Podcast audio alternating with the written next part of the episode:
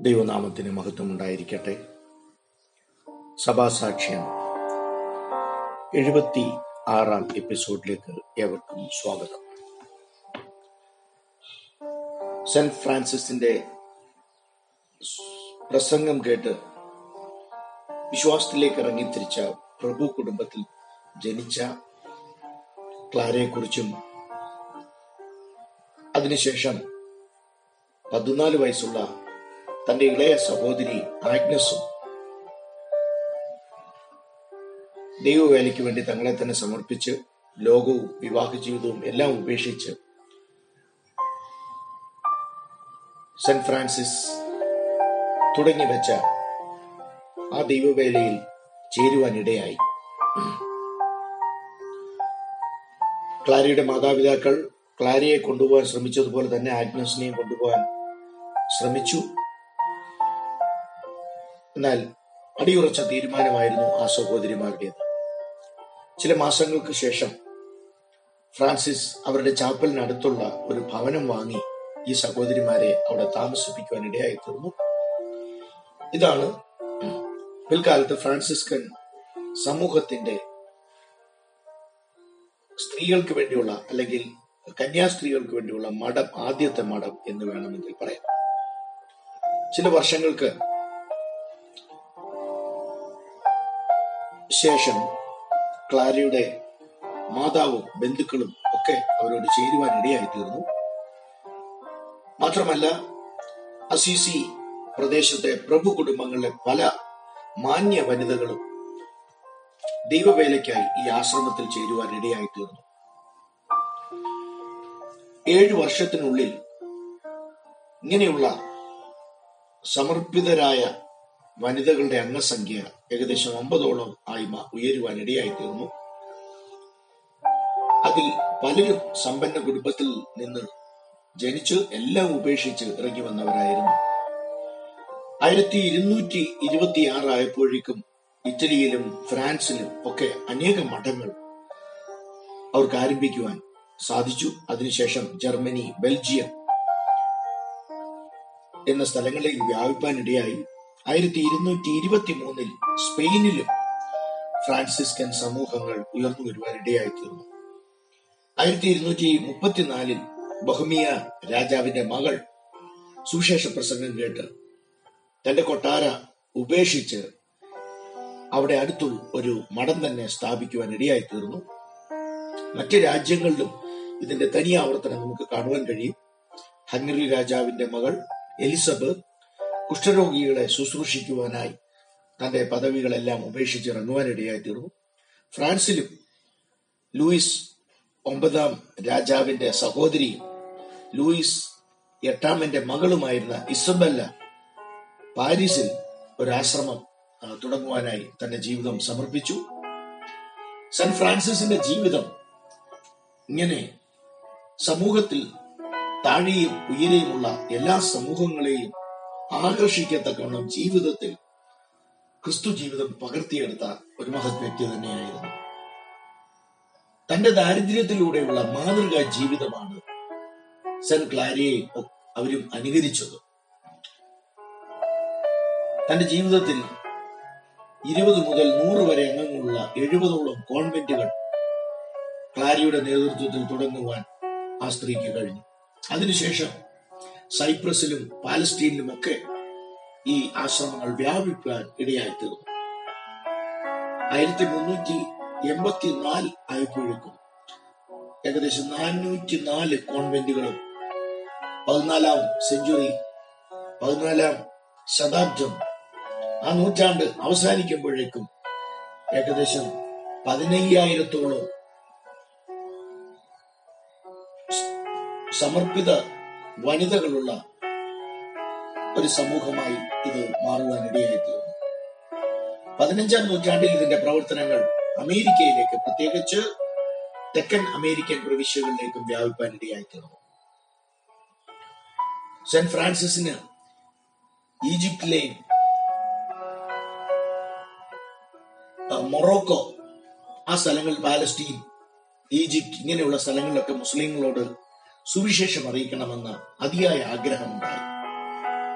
ആയിരത്തി ഇരുന്നൂറ്റി പതിമൂന്ന് പതിനാല് സ്പെയിൻ വഴി താൻ മൊറോക്കയ്ക്ക് യാത്ര തിരിച്ചെങ്കിലും കഠിന രോഗിയായി തീർന്നതിനാൽ ആ യാത്ര പൂർത്തീകരിക്കുവാൻ തനിക്ക് കഴിഞ്ഞില്ല. ആയിരത്തി ഇരുന്നൂറ്റി പതിനേഴ് മെയ് മാസത്തിൽ ഫ്രാൻസിസ്കൻ സമൂഹത്തിന്റെ ആദ്യത്തെ വാർഷിക കോൺഫറൻസ് നടക്കുവാൻ ഇടയായി തീർന്നു അതിലൊക്കെ എടുത്ത തീരുമാനം സുവിശേഷവുമായി അനേക രാജ്യങ്ങളിലേക്ക് കടന്നു പോകുക എന്നുള്ളതായിരുന്നു.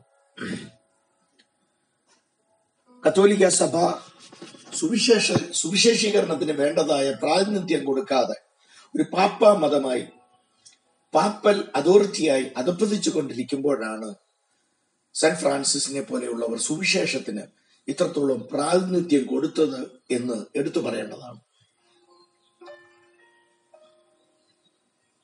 ആയിരത്തി ഇരുന്നൂറ്റി പതിനേഴ് മെയ് മാസത്തിൽ നടന്ന ആ കോൺഫറൻസ് അങ്ങനെയുള്ള ഒരു തീരുമാനത്തിലാണ് എത്തിച്ചേർന്നത്. രണ്ടാം വാർഷിക സമ്മേളനത്തിൽ അവിടെ പ്രവർത്തനം ഇറ്റലിയിലും നോർത്ത് യൂറോപ്പിലും യൂറോപ്പിലും ഒക്കെ വെളിയിൽ ഇറ്റലിയിലും ഉത്തര യൂറോപ്പിലും ഒക്കെ ഒതുങ്ങി നിന്ന ആ പ്രവർത്തനങ്ങൾ ഈ രാജ്യങ്ങൾക്ക് വെളിയിലേക്ക് വ്യാപിപ്പിക്കണം എന്ന് ഫ്രാൻസിസിന് തോന്നി അത് അവതരിപ്പിക്കുവാൻ ഇടയായി അതിനായി ബ്രദർ ബറാൻ അങ്ങനെ അദ്ദേഹത്തിന്റെ കൂടെ മറ്റു വേറെ അഞ്ച് സഹോദരങ്ങൾ കൂടി അവരെയും കൂട്ടി മൊറോക്കയിലേക്ക് സുവിശേഷീകരണം അറിയിക്കുവാനായി നിയോഗിച്ച് അയക്കുവാൻ ഇടയായി തീർന്നു. ബെറാഡ് അറബി ഭാഷ നന്നായി അറിയാമായിരുന്ന വ്യക്തിയായിരുന്നു. അതുകൊണ്ടാണ് അങ്ങനെ നിയോഗം ഏർപ്പെടുത്തിയത്. പ്രത്യേകിച്ച് നല്ല ഒരു വാഗ്മിയുമായിരുന്നു.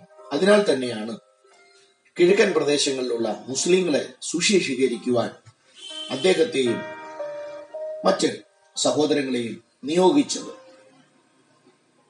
തെക്കൻ സ്പെയിൻ പ്രവിശ്യകളിൽ ഇവർ മുസ്ലിങ്ങളോട് സുവിശേഷം അറിയിച്ചു. അവിടെ നിന്ന് ഉത്തര ആഫ്രിക്കയിലേക്ക് യാത്ര ചെയ്തു.